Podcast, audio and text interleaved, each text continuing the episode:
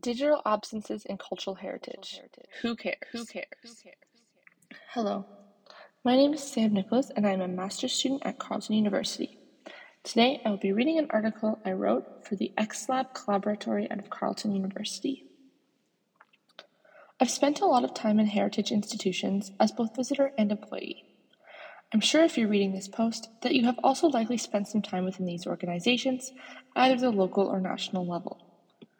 My experience in local cultural heritage organizations has always been great, yet each interaction has presented the various challenges to digital research.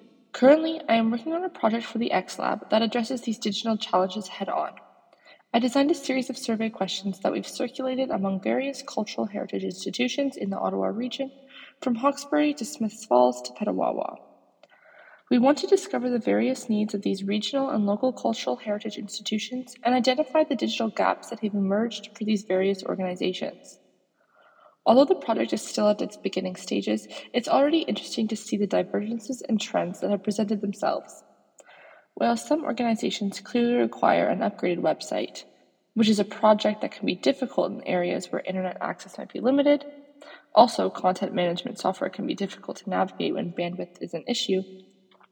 Other organizations are well past this stage, unsure how to move forward, and potentially overwhelmed by the numerous software and digital strategies that are available to them. I am passionate about this project from the very beginning. It not only meant that I could engage with organizations and learn histories that were new to me, but it has also given me a platform to really dive deep into some of the challenges that face smaller organizations in an increasingly digital world, historical researchers, enthusiasts, tourists, and locals are turning to digital resources for their information and source material. Unfortunately, for smaller organizations with less access to funding and even training, important local histories are becoming more and more inaccessible. What happens when a platform begins to crumble, a company sheds its employees, or a company loses interest in supporting a product? In this process, histories become lost among the digitized versions accessible through large scale databases provided by bigger national or provincial museums.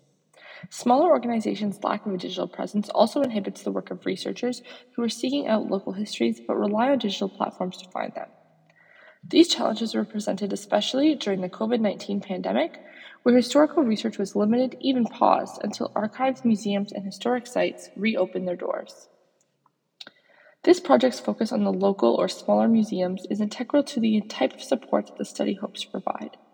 The project's reliance on privileging of community voices, that is, the museum community, will also provide insight into which resources that researchers, academics, funding agents, and institutions can provide to support places that do the same work but on a smaller scale.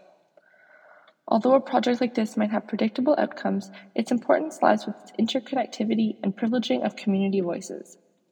Unless cultural heritage organizations are addressed directly, digital funding and research initiatives may be seen as inauthentic and not a true reflection of institutional needs.